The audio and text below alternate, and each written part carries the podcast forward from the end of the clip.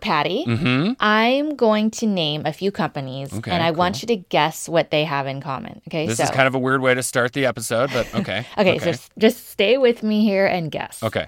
Facebook, Dunkin', Dollar Tree, Wells Fargo. Uh, donuts, cheap donuts, um, uh, sprinkles on cheap donuts that are hashtags that What? actually have fake accounts. I have no idea. Can you please help me? What are we doing here? That did not go the way I thought it would. I'm so, okay, well, I don't know what's happening here.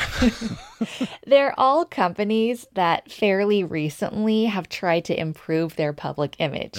like Ah, Facebook okay. is all of a sudden trying to claim that they care about privacy. Uh-huh. Uh, and Wells Yeah. Fargo wants to distance itself from all the unethical things that they had their employees do. Okay, do you remember um remember Blackwater? Mm-hmm. Remember that like they tried to rename themselves like uh Z or Che or Oh, Xe or something, whatever it was. It did like, you know, it did work at all. People were still like, "Oh yeah. Um Blackwater, uh you mean the human rights violating security contractor? Yeah, they're the absolute worst." right. And so obviously, not every company's rebrand is because they did something horribly wrong. Right. Yeah. I I mean, like Dunkin' changed its name from Dunkin' Donuts because they wanted people to think of them as having more than just donuts, even though I still love their donuts. So, regardless of the reason for the rebrand, trying to change the face of a company is almost always a challenge. right. The company has to come across as sincere and committed to the new direction. hmm And then, most of the time, they actually have to do something differently. Right. They can't just like slap on a new logo or come up with like a new slogan and just leave it at that. Usually, no, although in some cases, I think the point is just to make the logo look a little more modern. I think Guinness did that back in 2016 when they made their harp look a little more minimalist. Ah, yes, Guinness, the beer of the Emerald Isle. Most rebrands mean something more about the company has to change than its font colors. Mm. And that actually, for example, to go back to Wells Fargo, is where they've fallen down. They launched this big campaign in 2018 to gain back customer trust. But then in March 2019, the New York Times reported that there were still internal concerns about the corporate culture. Right, but that's like internal. What about the actual consumer? Right. So, the other part to rebranding is the target audience. They have to be willing to give the brand another chance Uh-huh. or receptive to the new face that the company is supposedly putting forward, uh, which is tricky. I mean, when I read about Zuckerberg's vision for Facebook, he wrote this thing called a privacy focused vision for social networking. I didn't believe any of it. yeah, shocker. But okay, so rebrands are hard, right? I get that. But sometimes they can really pay off, right? Yeah, Old Spice was able to go from being thought of as this dodgy brand to something kind of fun and relatable for younger people. Currently wearing Old Spice. I love their ads. I think they're hilarious. And I see where you're going with this, Elizabeth. Okay, so pals out there, today's episode features Teresa Baker. Teresa is the founder of the African American National Park event, and she has a compelling idea for improving the image of something near and dear to our hearts. I believe the outdoor industry needs rebranding. What does that mean? And what does that look like? Well, stay tuned, pals. I'm Patty O'Connell. And I'm Elizabeth Nakano. Welcome to Safety Third, a show about ideas and how we come to believe in them.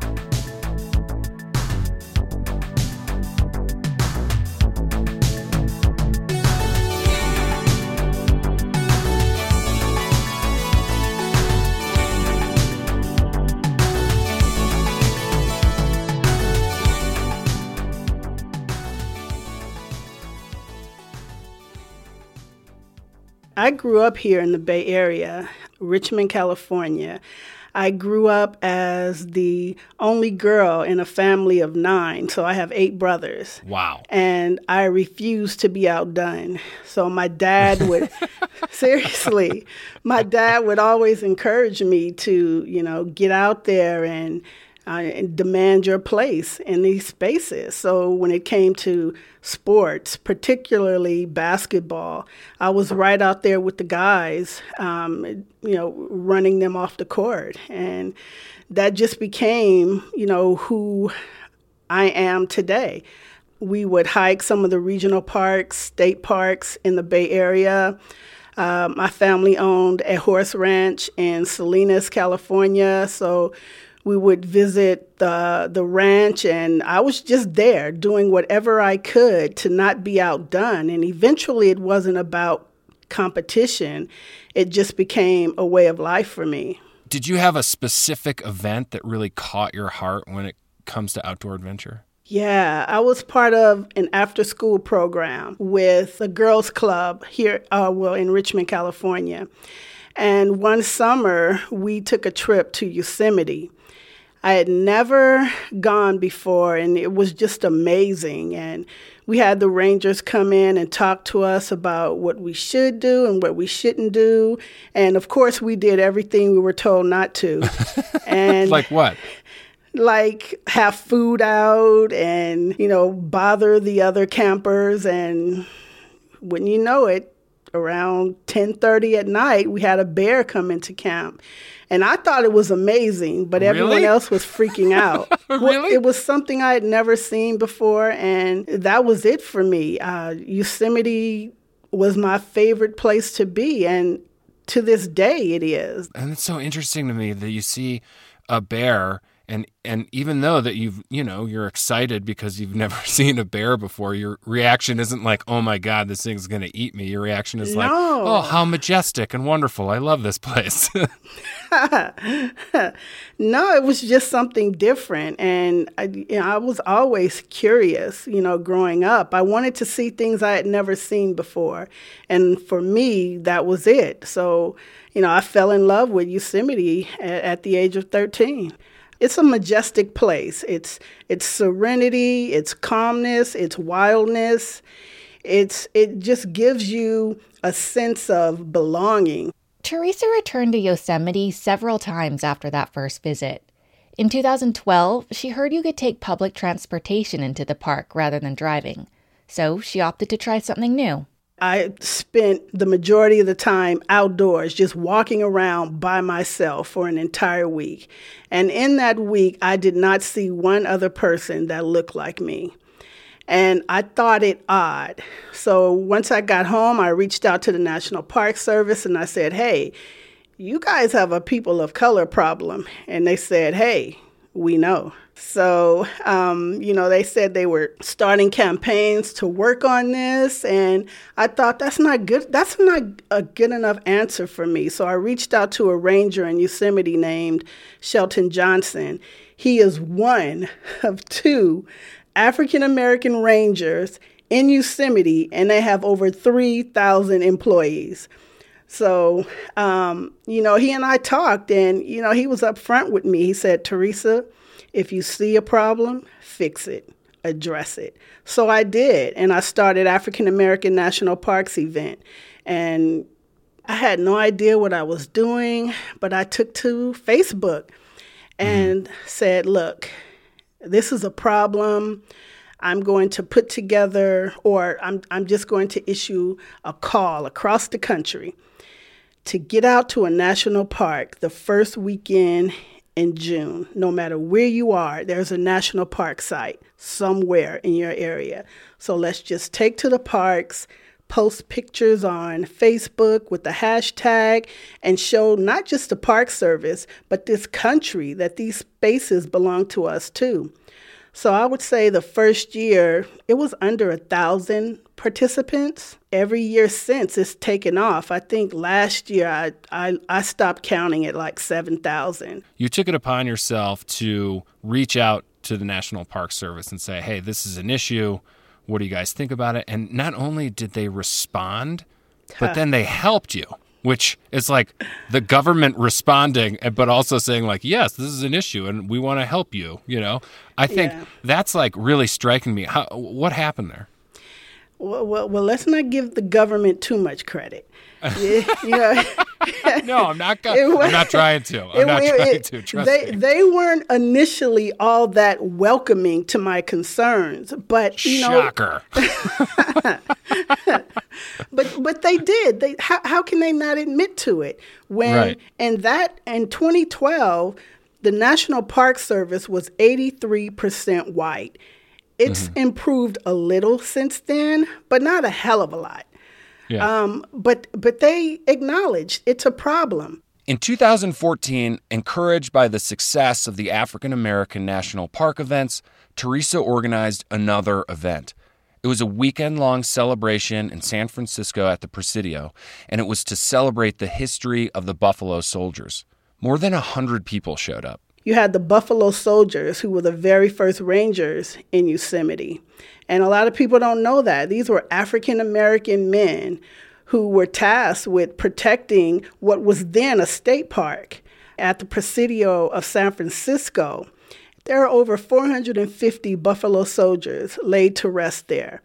I had a participant come up to me in tears saying that they live in San Francisco and it wasn't until this event that they knew about, that they learned about the Buffalo Soldiers, and that one of their relatives was laid to rest there. And it's stories like that that encourage me to to keep going. All too often we we overlook or forget that Native American history, Latino American history, and African American history is embedded in the land.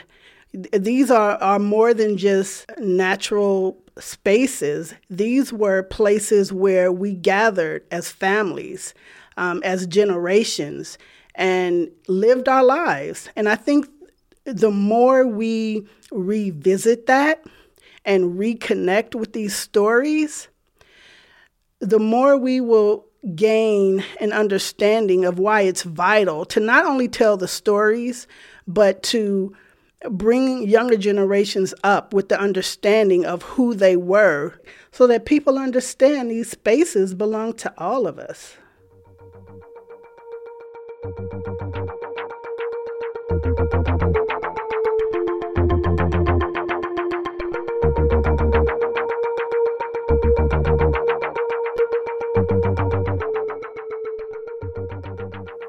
Do you think that your work is about race, or is it about the environment, or is it about conservation? Is it all those things together? My work is not about race. Okay. It's about the environment ultimately, but the way I go about doing the work is to find things to engage people in. If it's a camping trip, a hiking trip, um, something fun so that people will engage with these outdoor spaces and start to develop relationships. That's how I choose to do it. Other people may have, you know, other paths they choose to take, but for me, this is what works. Making camping trips fun, hiking trips fun, you know, we don't set out to to climb Everest. We just take, you know, do simple little hikes around the Bay Area or various locations throughout the country. And that engages people in these spaces and they begin to learn about them and develop relationships. And ultimately that's what my work is about is finding ways to engage people for the protection of the environment. When people ask you, when they say something like diversity is great, but why does it matter? Why does it matter in the outdoors? W- what do you tell them? You know, I get that all the time. What people need to understand is that the demographics in this country are shifting. So, in 15 to 20 years, when the number one demographic in this country are people of color, and we do not have people of color caring about the land, who will be there to fight for the redwoods that people want to knock down and build residential communities, the ocean that we pollute at an alarming rate. Who will care about this if people of color do not care and we are the number one demographic? That's why it's important. It's important for brands to understand that Welcome to your new customer base. It is us, it is people of color. And if you are not engaging with us now, when we become the number one demographic, we will have created our own brands, you know, our, our, our own companies that we will cater to. So that's why it's important. I, I tell people all the time if Toys R Us can can go away, anybody can go away. And, and True. seriously, and that's what's happening now. You're seeing a lot of brands fall by the wayside because they depended for far too long on their existing customer base. And that base is changing and they're not keeping up with it. How we currently see the outdoor industry, it's male and white. And that so does not fit with the current demographics in this country. So we need to find a way to repurpose what the outdoor industry means so that it can fit with a larger demographic. Coming up after the break, Teresa reveals her vision for the outdoor industry's survival.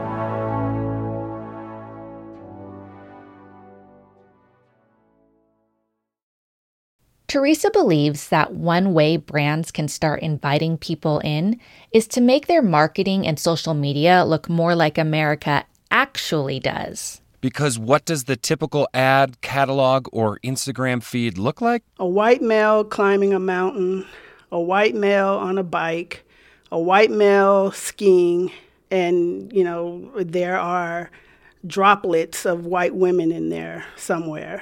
Every time I take to a social media feed of an outdoor brand, I'm seeing the same image.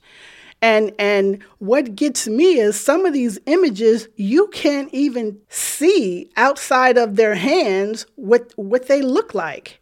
So why is it that a person of color can't be be the image that you put? Mm-hmm. You know, and and I've had this conversation with Patagonia. I spent a weekend in Yosemite with Patagonia. Um, there was probably about 30 of us, and we had this exact conversation. Patagonia is an amazing company when it comes to protecting the environment. There's yeah. nothing bad yeah. that I can say about them, but I believe they truly need to step it up when it comes to the work of diversity and inclusion. And Rose Marcario and I, we've had this conversation. I've had this conversation with Marmot, North Face, every brand that's out there I've had this conversation with. From from your perspective, how would you design a new set of images? Is it is it athletes and models of diverse backgrounds? Is it different locations? Is it different activities? It's not necessarily the location, it's the faces, it's the people. And I'm not saying I want every image I see to be that of a person of color. I'm saying let's mix it up. Let's show a reflection in our marketing of what this country looks like. The world is already diverse. Mm-hmm. And I think that's what we need is, is a, a coming together of all of us to show that people of color are no different than the images that you are showing. We too care about these spaces. So let's find a way to work together and show us as a collective versus showing just white male or white women as if that reflects what the outdoor industry is. So, in your opinion, I mean, how do you think that we can avoid tokenism while we're rebranding the industry and community? Look, this is going to feel inauthentic as hell because it hasn't been done. So, people are going to be like, oh, we feel like we are making a token out of this person. It's going to feel like that. Sorry. Mm. Because you have not done this work, it's going to feel like that. But if we do away with the need to tell a story as to why we have a person of color on the cover of our magazine, this industry is applying too much pressure to itself. We're not looking for a story. We just want to see people of color in in positions of authority with these brands, with these environmental agencies and companies. We want to see movement. We want to see our we want to see us represented in marketing campaigns and sorry, push your fears aside about it not feeling authentic because that's just where we are. And hopefully in 10 years this will not be an issue. You know, Teresa Baker will only be working in real estate because DEI is won. We don't have a need to work on that anymore. But for now, because it feels so new, people may feel that it's not authentic. To be clear, Teresa doesn't want to throw out those images of athletes doing remarkable, possibly unattainable things in far off places. Just like most of us, she's a fan of what these insanely talented humans can pull off. But Teresa does want us to realize something important. These amazing athletes are not keeping this industry growing. Yeah. What's keeping this industry growing are the lazy ass weekend hikers like myself. that that is what's keeping the industry moving. Right. Forward. Yeah. Yeah. You know, we're the ones that are buying the products. These amazing athletes, they they get all this gear for free. so it's the weekend hiker. Yeah. It's the weekend surfer. It's the skiers that average everyday skier that's keeping this industry alive and they look like me. So that's what we need to show is the average weekend person who who loves being in Yosemite or Muir Woods or Mount Diablo or Tilden any of your local parks. That's what we need to show. That's what Toyota and Subaru needs to show not these amazing athletes. And it's not to say that they don't deserve recognition because what they do is amazing. Mm-hmm. They do. But why not have them doing it with an average, you know, weekend national park lover? Something simple that we can all relate to because I'm not climbing Everest either. Yeah, right.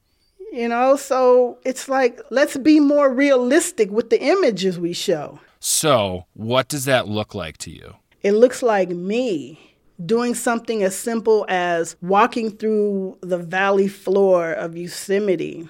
It looks like Native American culture being recognized. It looks like Latino history being recognized.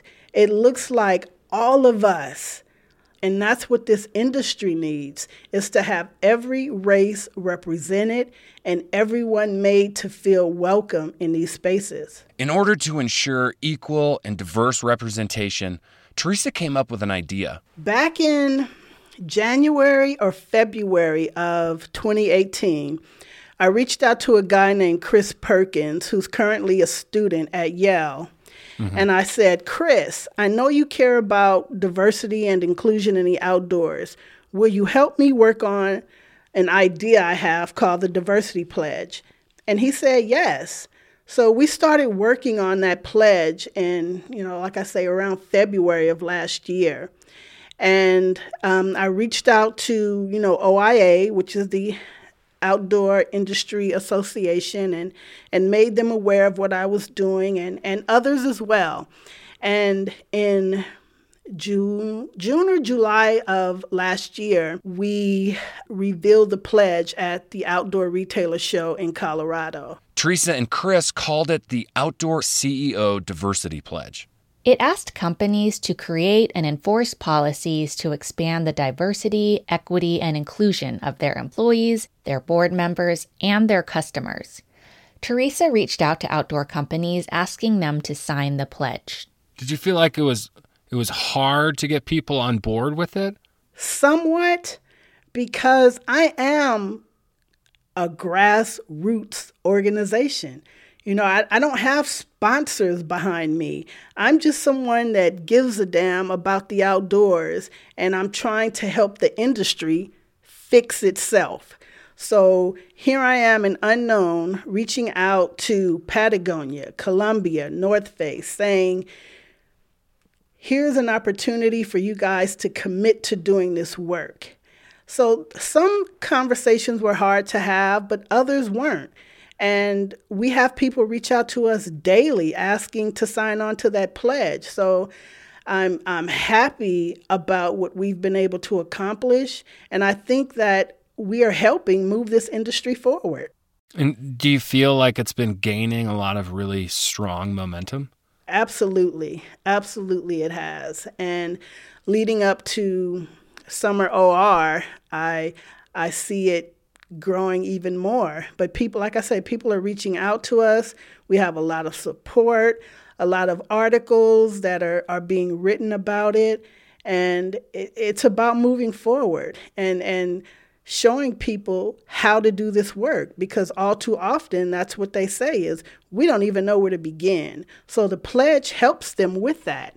And um, the 25 member steering committee that we have in place, we're here to help people, you know, walk through it. So it's it's gaining momentum, and I think it's going to be what helps push all these brands forward in their commitment to the work of diversity and inclusion. When she first created the pledge, Teresa reached out to Camber Outdoors.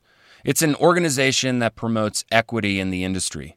Teresa says that at the time, Camber made it clear to her that their members were not ready to work on issues of racial diversity. They were focused only on gender equity. Then, at the 2019 Winter Outdoor Retailer Trade Show, Camber unveiled their own CEO Outdoor Equity Pledge, and it actually did address racial diversity. When Camber announced their pledge, two things got people fired up. The first was Camber's claim that this was the first pledge of its kind. The second was the lack of people of color in the planning and execution of the pledge. The announcement Camber made February 1st caught some people off guard. I was perfectly fine with it because I already knew what they were planning to do. I knew they were looking to up the ante on the work they were doing a- around their women's pledge. What caught me off guard was the name. I had no idea that they were going to rename their pledge to something so close to ours. That's the only thing that caught me off guard. I understand why there was so much, why there were so many people upset about it. But for me, it's about the work. You know, we could continue to talk about Camber Outdoors, but for me, it's about the work. I don't want to lose that in all of this. I don't want people to lose sight of what's most important. And, and for me, it's the work. Camber has since reached out to me, and, and, and we are in conversation on how we can move forward and hopefully find ways to work together. Is there a silver lining with all that went down there? Mm, silver lining. I I don't know. I, because, you know, while so many publications reached out to me about that, I, I, I tried to steer clear. I, I, I issued one public statement saying that let's do the work. And for me, people who have reached out since that whole incident took place, apologizing and and saying that they better understand the importance of this work i guess that can be the silver lining. People understand that this work is not easy that people will make mistakes clearly. And and and that having someone to help walk them through this process is helpful. And that's what the CEO diversity pledge does is we we offer that help to walk people through this and I think with people at Marmot, people at, at Granite Gear, people at MEC, they've been amazing throughout this. Um, and I think the public statements that they have made shows that people care about the work. And, and that remains my focus. Do you think that making a mistake and specifically making a public mistake keeps people and brands and organizations from doing the DEI work? I think it gives them an excuse, an additional excuse, because that's all people really need is an excuse not to do something. Right. Um, but you know, the fact that Camber came out what a day or so after the the initial announcement and with an uh, official public apology, not once but twice, shows that this work is important and that they understood that the whole issue with their pledge and, and our pledge was was starting to I guess be the catalyst for division. And I think we are on the mend um, from that. And if people continue to use, you know, public mistakes as an excuse to not do this work, they were never prepared to do the work in the beginning. Oh, that was a mic drop moment right there. I just got I, just, I know, right? Drop the I mic and walk away, right? That was awesome.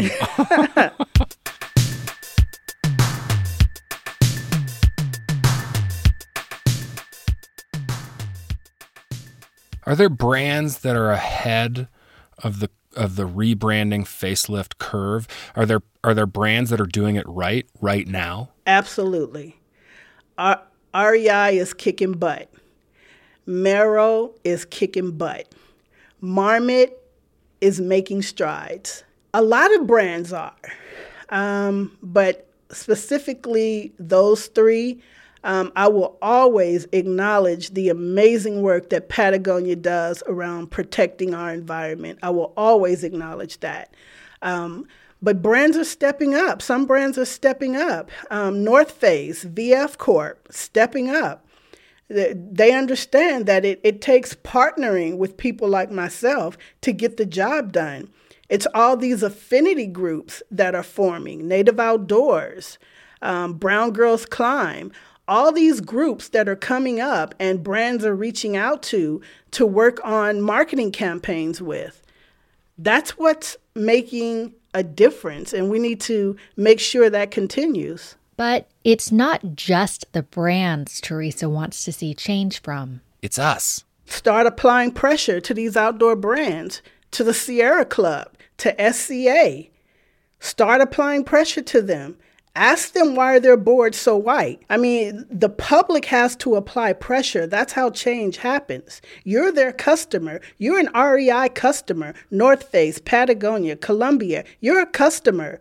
Your voice matters. So speak up when you see these issues. Make sure that people understand it's not just people of color who are seeing this and who have an issue with it, it's the general public. So you all need to raise your voices too. You know, you, you have a social media presence, talk about it there. Don't just wait to bring a person of color on your show to have this conversation. Have it on your own, raise it on your own. That's how change happens. I want to see when when I walk into a board meeting of an environmental company, I want to see myself represented on that board. I don't want to continue to walk into board meetings and just see nothing but white faces on that board, nothing but white people in the audience. I want to see us represented on that board, in that audience. I want to be able to walk into REI and see posters of people of color doing amazing things in the outdoors or not doing amazing things in the outdoors, but simply being in the outdoors. That's what I want to see. I want to open up a Patagonia catalog and see myself represented in that catalog. That's what I want to see. I think it's important to point out here that the diversity, equity, and inclusion work that Teresa is doing for our outdoor community is not her job. She's not getting paid. This is her after work passion, which is unreal. This is a huge issue, and the work she's doing is emotionally draining which made me wonder does Teresa ever feel like giving up? Does she ever feel like it's too big of an issue to conquer? Giving up is not an option. What my ancestors endured was a lot. This is easy. I have my freedom. My ancestors didn't have their freedom, yet they were fighting for it. They were fighting for me. So, this do I get frustrated? Yeah, I get frustrated. I get mad because I'm having the same conversation over and over again, but I'm not going to stop. I'm going to keep going because I know that a change will come, but only if we keep pushing. They're waiting for us to give up. They're like, damn it, what can we do to make her stop? What can we do? I already know they're having that conversation but they don't know my determination. So I'm going to keep pushing and I'm I'm going to keep saying to people like you that where are you? Where are you in this fight? What are you doing? I'm going to keep calling people like yourself out, asking you what you guys are doing. I live in obligation to those who will come after to make sure these spaces are around for them to enjoy as well. Um, that's why I do it. Yeah, I, I have a, a, regular nine to five, um, but my passion is this work. So hopefully one day someone will reach out to Teresa and say, "We understand you're crazy, but we want to create we want to create this position for you to do this work." So hopefully that'll happen one day, but until it does, I'm gonna, I'm I'm going to keep fighting as best I know how. Where do you draw hope from? What fuels your action and your perseverance? When we get together, when these affinity groups get together at an OR show at or at um, Brothers of Climbing event, when I see us gathering and doing stuff, that's what encourages me. When I see my eight year old niece running around in you know, on, on Mount Tam getting dirty or at Point Reyes pointing out the, the elephant seals, that's what keeps me going because I want these places to be around when, you know, as she continues to grow. That's what inspires me. Joe Flannery at Marmot inspires me. Rose Marcario at Patagonia inspires me. So there are people, um, there are events, and these spaces that's where I draw most of my inspiration from.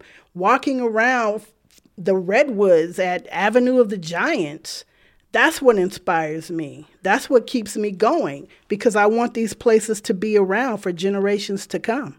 I know that engaging larger audiences or or more diverse audiences would create more stewards. So that is the purpose behind the work that I do is to engage more communities so that we can form larger stewardships to protect these outdoor spaces.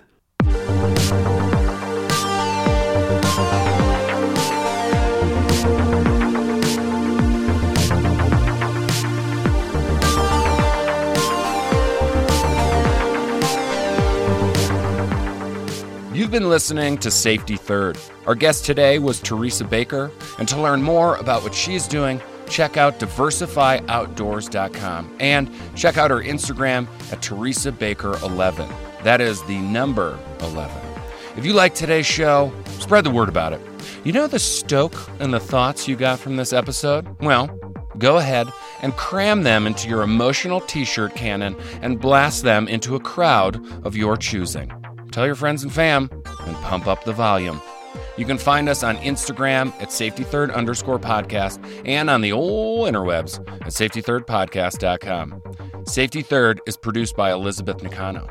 Alex Park edited this episode. Additional production help from Andrew Stelzer. Music by my big, awkwardly hairy brother, Brendan. My legs look like a chia pet O'Connell.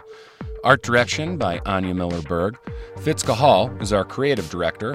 Becca Cahall is our executive producer. And I'm your host, Patty O'Connell. Okie dokie, my friends. Until next time, keep it tight, keep it loose, and remember safety third.